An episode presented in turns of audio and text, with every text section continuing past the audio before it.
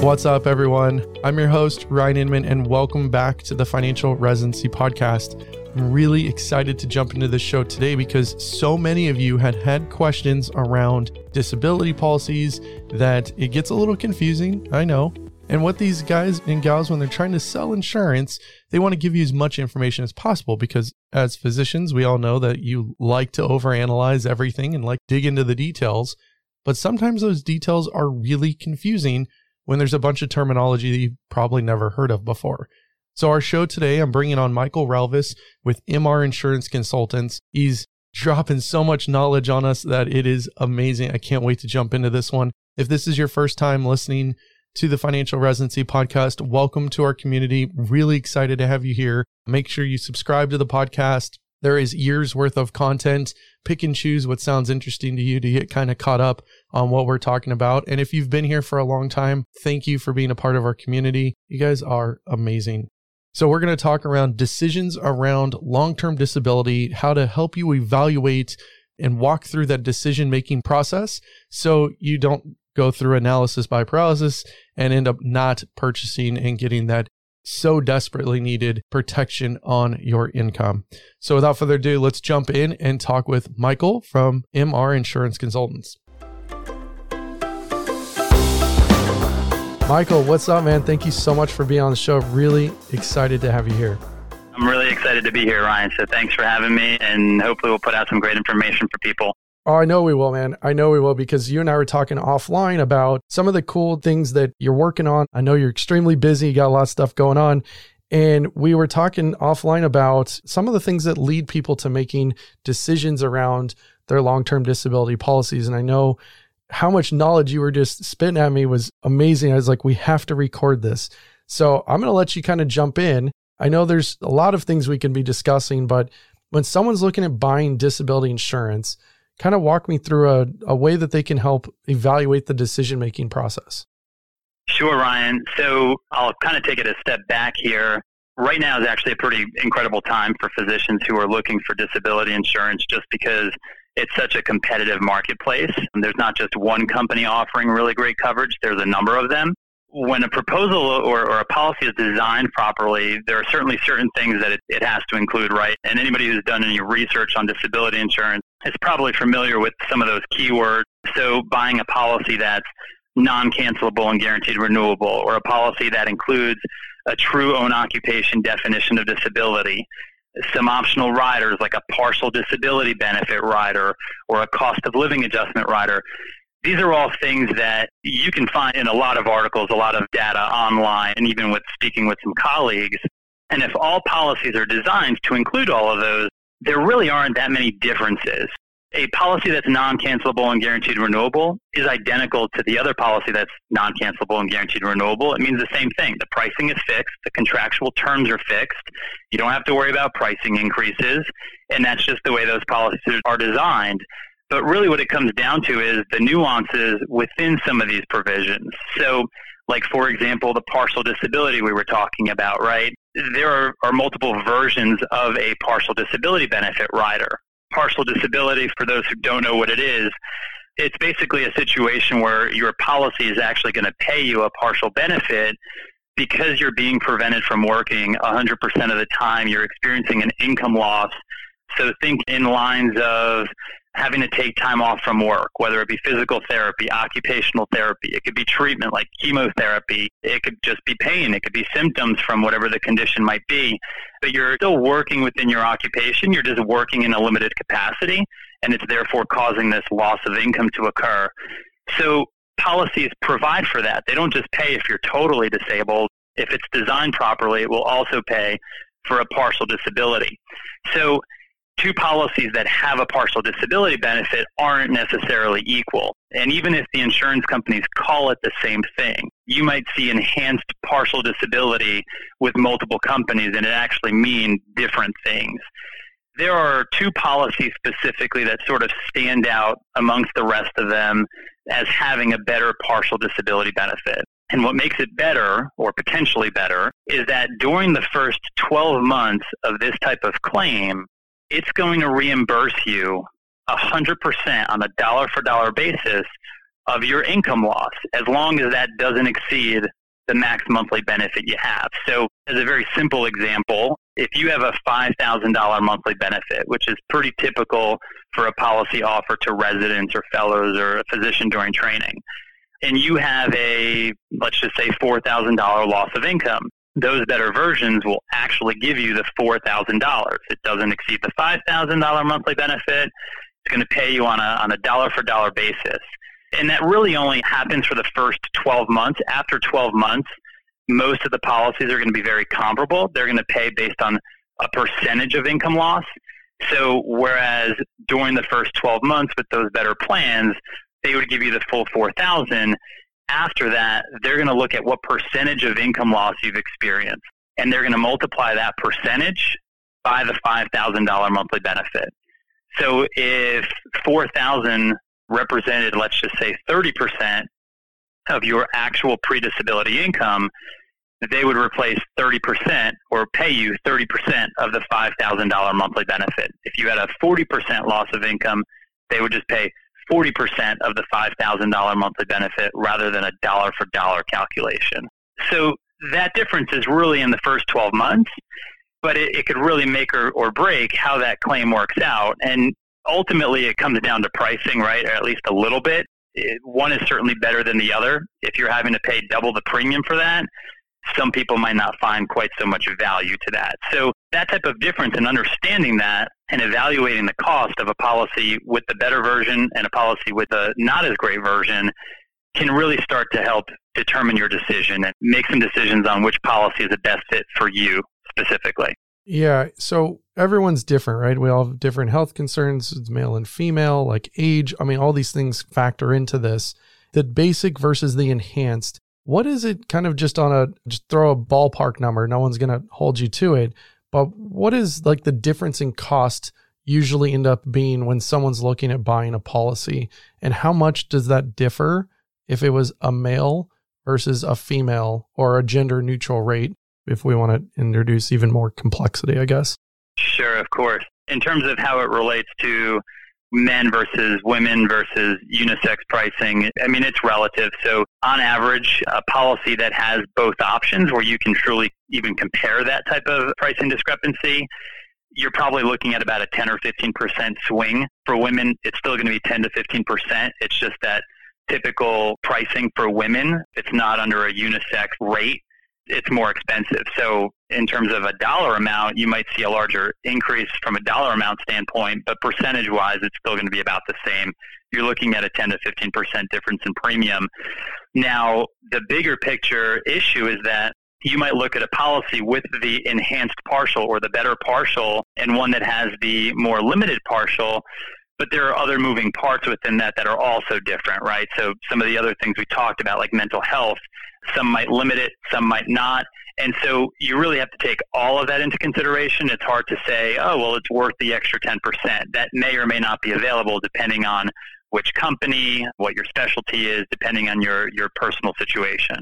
Yeah, there was four things that we really kind of were highlighting, or that you, I should say, were really highlighting offline that I know I wanted to make sure we gave substantial airtime to each one. And so let's dive into that the mental what is it basically called? The mental nervous limitation or health limitation that's right. around there. And so it's a 24 month versus kind of what to age 65 and is that really the big difference between what we're kind of looking at with pacific decision yeah it is ryan. So it's interesting. Mental psychiatric conditions substance abuse conditions obviously are, can be quite subjective. And so the insurance industry kind of wants to tread lightly on that or at least some policies do.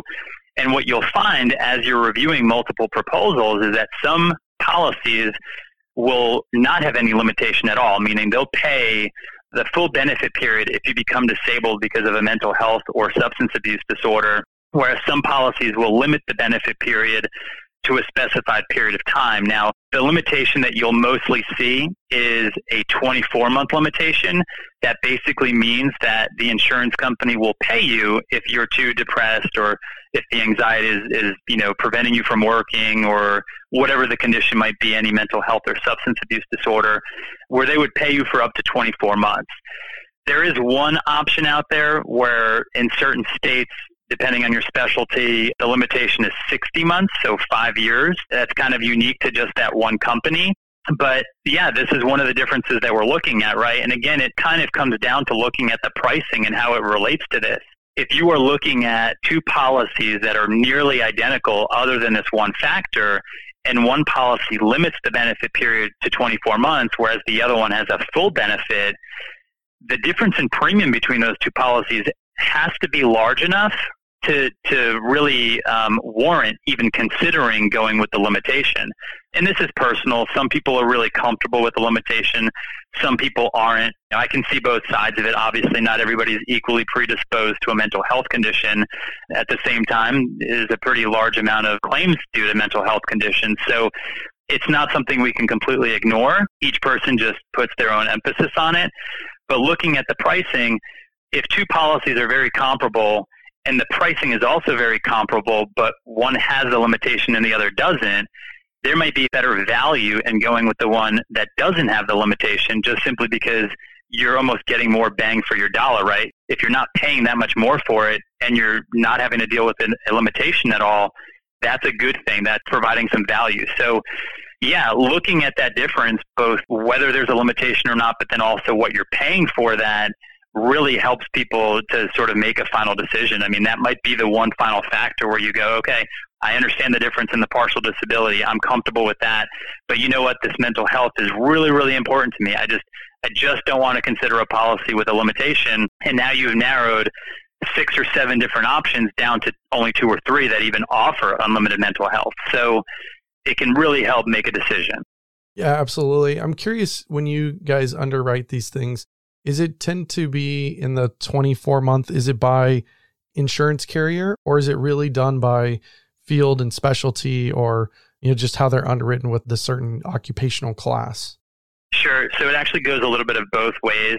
And also even adding third variable is the state that you live in.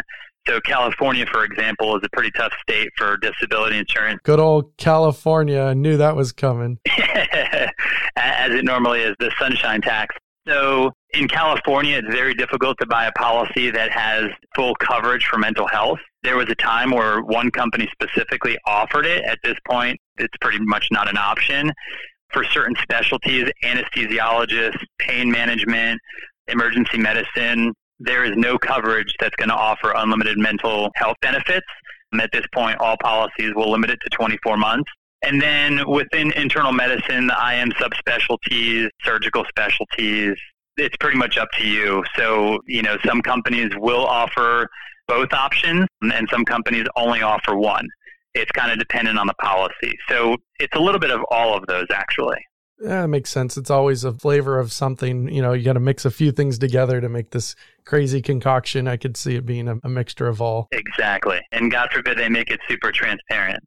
well, yeah. Well, we strive for transparency, even though sometimes it's a little hard to do. One of the things that we, you and I were chatting on was the concepts of like traditional future increase options versus I guess what's the best way of saying that? Other benefit increase options, right? The whole three year concept that you're changing every three years versus every year. That's right. So again, one of those things where it would make life easier if every company used the same terminology, but they don't, of course. So some companies call it a benefit purchase rider. Some companies call it a benefit update rider. There's a benefit increase rider but it all really means the same thing for the most part. So a future increase option, and especially residents and fellows have heard this before if they've done any research, it's the rider that will allow you to increase your coverage as your income goes up. So basically, as you transition to attending Hood, you're at that you know higher income level. We want to increase your disability insurance to be proportionate to that. This rider or this feature is going to allow you to do that without having to go through any additional medical underwriting. That's really the key focus or the key benefit to that rider. Any insurance company will gladly accept a new application and you can buy more insurance from them. You would just have to go through medical underwriting if you don't have this type of feature on your policy. So it's very highly suggested. I can't tell you how many conversations I have with people where something has come up in their medical history. It could be something really small, a fracture. It could be something more significant but it affects the outcome of the disability policy you qualify for. Maybe you're now only eligible for a policy that's going to have an exclusion on your low back or on your right wrist or your left shoulder, whatever it might be. Most surgeons probably don't want a policy that has an exclusion on their right hand, right? I mean, that might not be that great. So locking in that medical insurability, locking in that ability to, to buy additional coverage without having to be reevaluated medically is really powerful, especially for trainees because we know that they're going to get that bump in income. You're going to want to increase your coverage. So there are two options for that. A traditional future increase option, it's pretty simple and straightforward. You pick the amount of additional coverage that you want to have available to you. So, for example, if you start with a $5,000 monthly benefit, again, kind of the typical benefit amount for residents and fellows, and you wanted the ability to get to a total of 15000 you would include a $10,000 future increase option. That ability to increase your coverage is going to be there at every policy anniversary. Uh, all you have to do is show uh, financial eligibility, so a tax return or a signed employment agreement something that provides the insurance company with proof and validation that yes, you're going to be earning that higher income, and therefore they can offer you coverage based on that. So that's going to be available to you every year with the traditional future increase option. But you're never going to be required to do anything. It's sort of a full flexibility option, and you're paying for that. Is the downside. You know, future increase option riders can be pretty costly, actually, depending on the specialty, depending on your age, depending on what state you're in. Um, it could be $200 a year for that rider. It could be $500 a year for that rider. And all you're paying for is the ability to buy more coverage. You're not prepaying for any of that coverage. You're literally just paying for the ability to buy more insurance, which conceptually almost doesn't even make sense, right? You're you're paying for the right to buy more insurance, but again, it's allowing you to do that without having to go through any additional medical screening, and that is really powerful. Now, a little over a decade ago, one company came out with a variation of that where they basically said, hey, look, you know, we still want to offer this. We get it. There's value to it. We want people to have that. But we want to make it less costly for people because this is really expensive. And not for nothing, but this is a way that we can become more competitive in the marketplace. Our policy can look a little bit more attractive because it's less costly and it's trickled since then. So other companies have caught on and said, "Hey, that's actually a pretty good idea. Let's look at that." And now you have a number of companies offering it. So it's this secondary option. Again, it goes by a lot of different names: benefit update rider, benefit purchase rider, benefit increase rider, and it's a free rider. So rather than having to pay three hundred or five hundred or six hundred dollars a year for it, it's just included in the policy as long as you're medically eligible to have it included and it allows you to increase your coverage still without any medical underwriting. So conceptually, it's the same thing, and practically speaking, it's going to work the same way. It's going to allow you to increase your coverage, but it doesn't give you as much flexibility. Every three years, rather than just having the ability to use it or not use it and leaving it up to you, every three years you're required to submit updated financial information to the insurance company. And the insurance company is going to evaluate whether you qualify for more coverage. Now, it, it's one of these things where they're they're truly evaluating your eligibility, right? Three years from now, they're not just going to come back and say, "Hey, you know, we feel like selling more insurance, so sure, you can buy another thousand or two thousand. I mean, there is an equation to all of this. Insurance companies, as much as they want to sell policies, they also don't want you, you know, warm and cozy on the couch on a disability claim with no motivation to get better and back to work. So they're only going to sell you a certain amount, right? They they want there to be that motivating factor to get you better and back to work if you actually go on claim.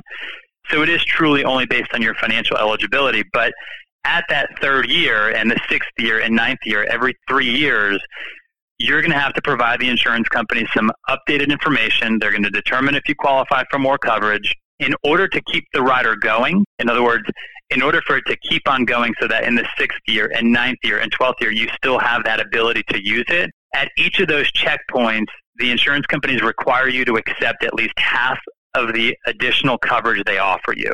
So if you, for example, start with a $5,000 monthly benefit, and they come back and say, well, we've determined that you qualify for 2000 extra. You would have to take at least a thousand of that so that three years later, that rider would still be on the policy and you would still be able to increase your coverage again. You can obviously take 100% of it if you'd like. You just have to at least take 50%. So if you don't, because they're never going to really force you to do it right. You don't actually have to accept it if you don't want to. But if you take less than 50%, that rider then drops off the policy. And three years later, if you wanted more coverage, you would have to go through the full medical underwriting process in order to get that additional coverage. So earlier in a physician's career path, it's important to make sure that that remains on there because you don't know what job changes you might encounter and what life changes you might encounter. You might end up wanting to take advantage of it again when you might not think so this year, you know, this specific year. So um, it is important to keep up with that. There is some maintenance involved. The real nice thing about that rider is that it's not just every three years. In between every three years, if you have a significant increase in your income, you can also exercise an advanced increase. And honestly, that's kind of what makes it so great for physicians, especially trainees, because in that physician career path, we know there's going to be a substantial increase when we transition to attendinghood. So we know that you're going to qualify for that bump regardless of whether it's the third or sixth or ninth or twelfth year, right? And that's really helpful to know that you're not going to be limited or restricted just because it's not the third or sixth year. It actually works really well.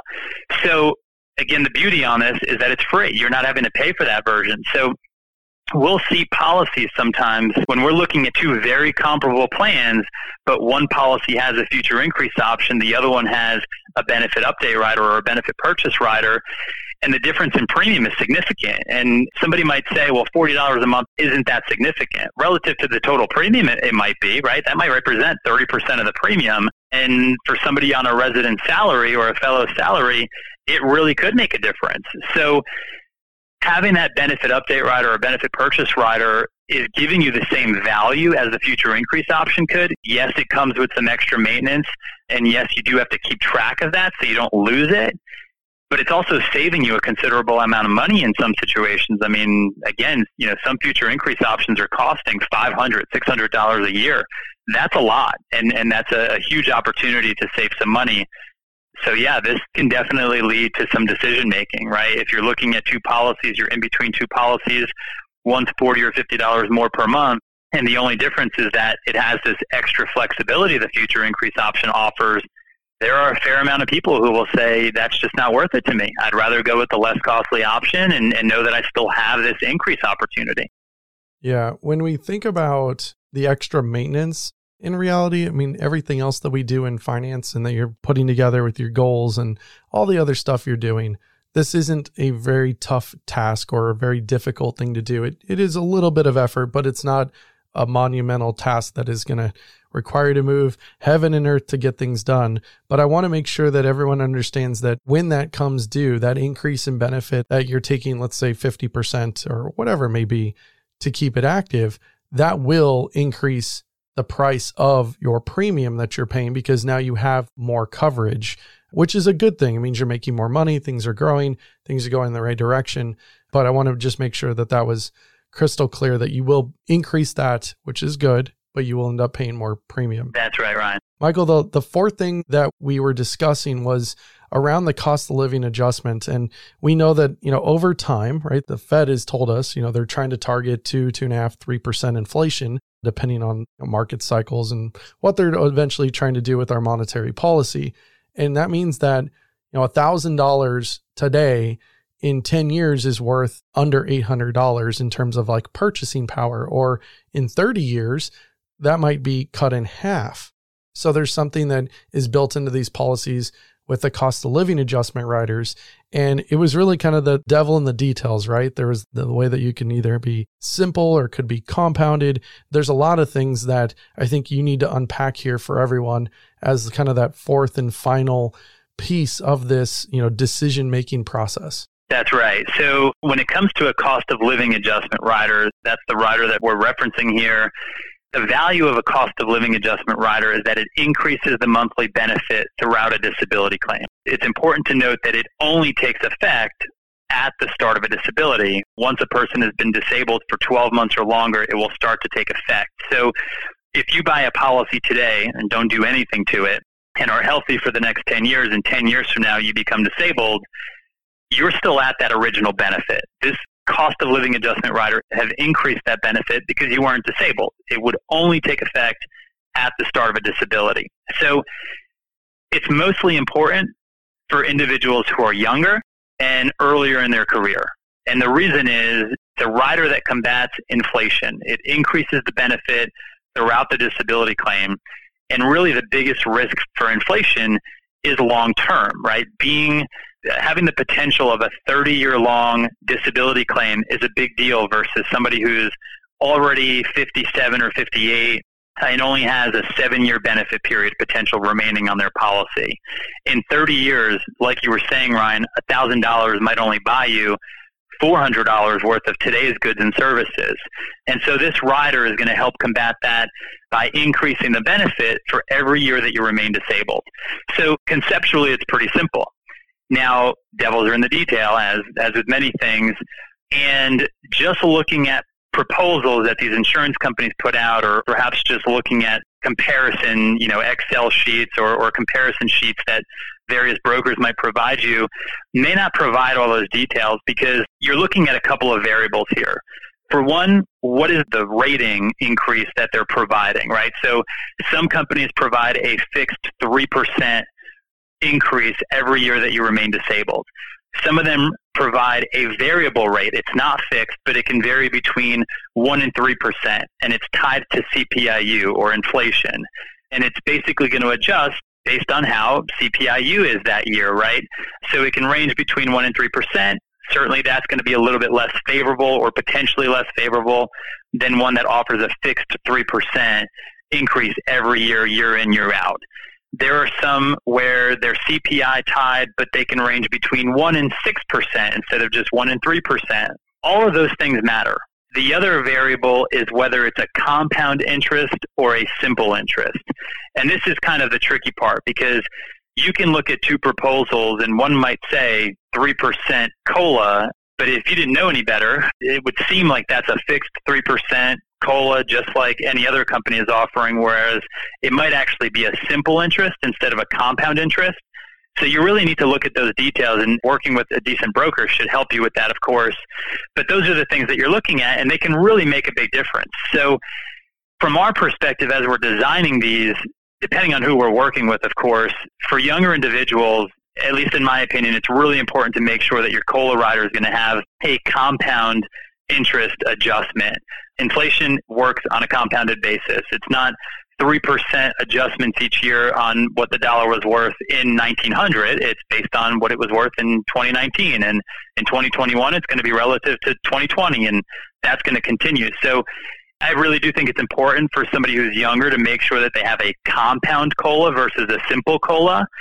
And that's kind of all comes down to designing the proposals, how it's actually being structured.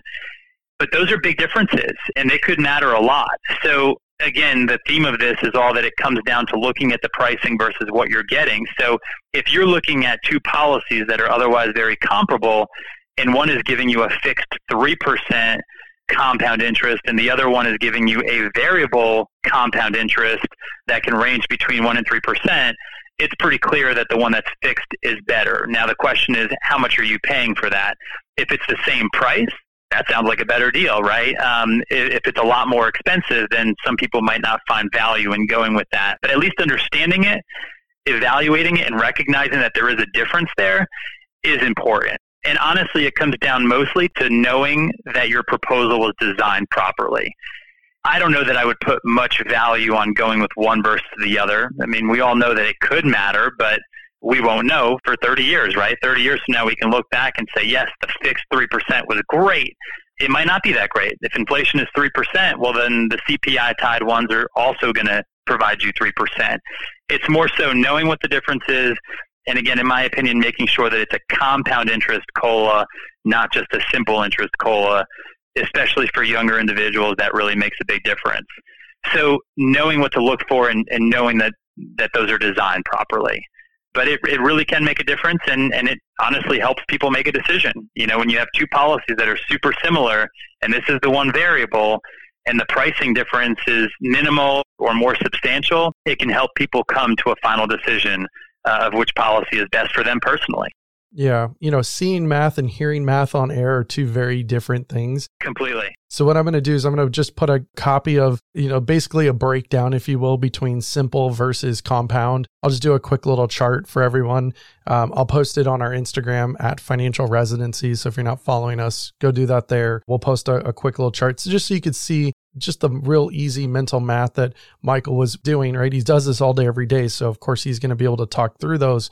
But on air, I know it's sometimes you're like, oh, I wish I could just see that. So I'll make sure that we include that on our Instagram at financial residency. So we know, like, as we've gone through just these big four things to go through, long term disability insurance is a very detailed product. It's something that you guys all absolutely need.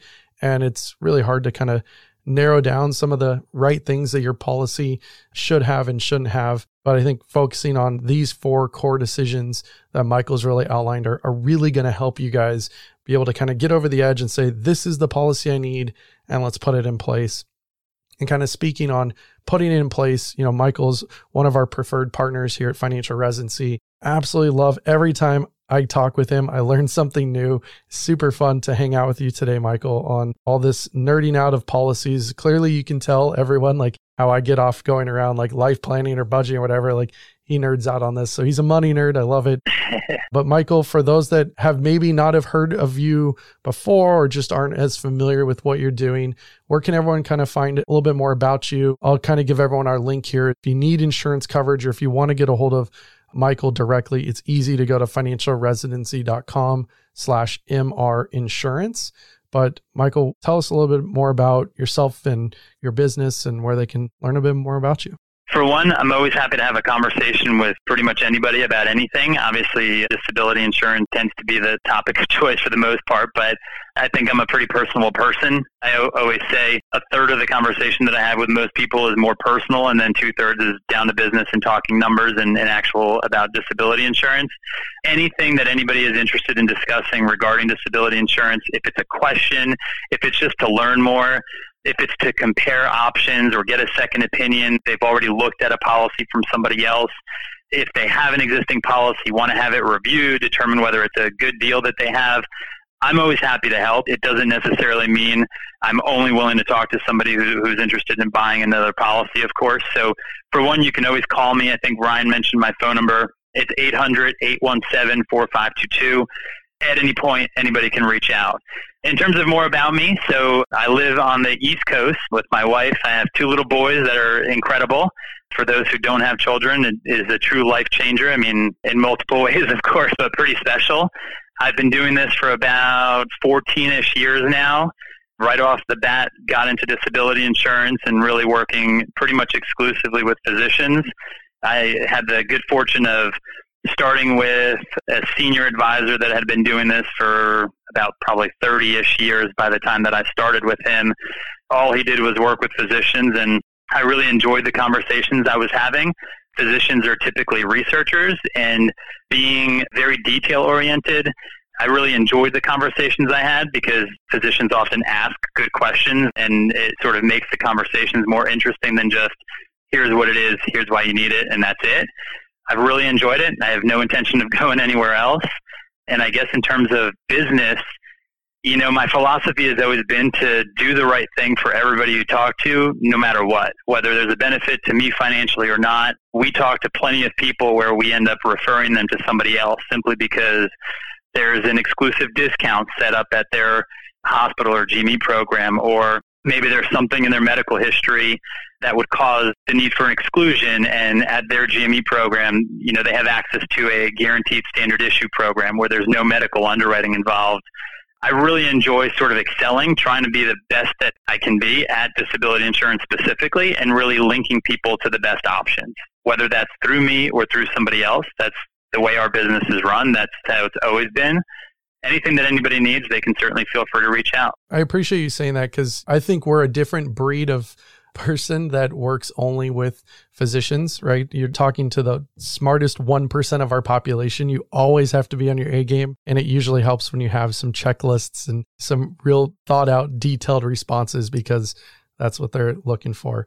And I appreciate you just coming on the show and really enlightening us on some of the big things that we need to you know really think about when it comes to purchasing a disability policy. I've always thoroughly enjoyed our conversations. I feel like I always learn one or two things here and there every time we talk. So, thanks for coming on. For any of you that want to reach out to Michael, if you do not have coverage right now, highly encourage you to reach out to Michael. Like you said, if you're looking for, you know, someone just to review your policy, make sure you're doing the right thing you reach out to Michael as well. You can do that at financialresidency.com slash MR insurance, or you can give him a call at 800 817 4522.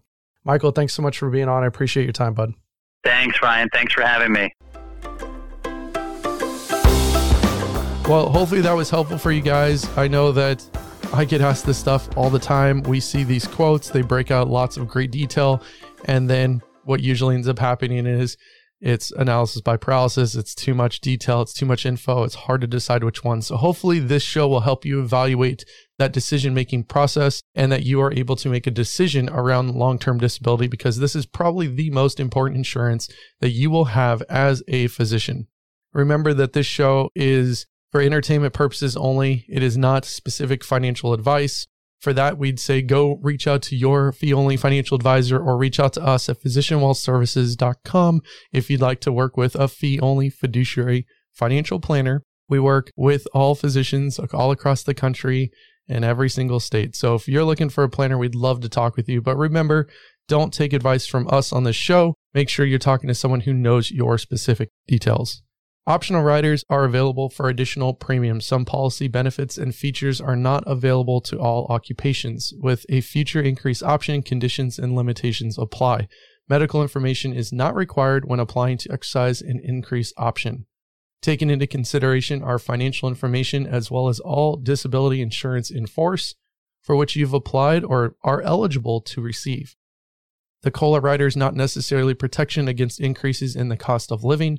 This material contains the current options of the speakers, but not necessarily those of Guardian or its subsidiaries, and such opinions are subject to change without notice. Registered representative and financial advisor of Park Avenue Securities LLC, PAS. Security products advisory services offered through PAS member FINRA SIPC, financial representative of the Guardian Life Insurance Company of America, also known as Guardian, New York, New York. PAS is a wholly owned subsidiary of Guardian MR Insurance Consultants is not an affiliate or subsidiary of PAS or Guardian. MR Insurance License number 8913976 CA, Insurance License 0G91249 2020 104642 expires 722. All right. Have a great week, everyone. Cheers.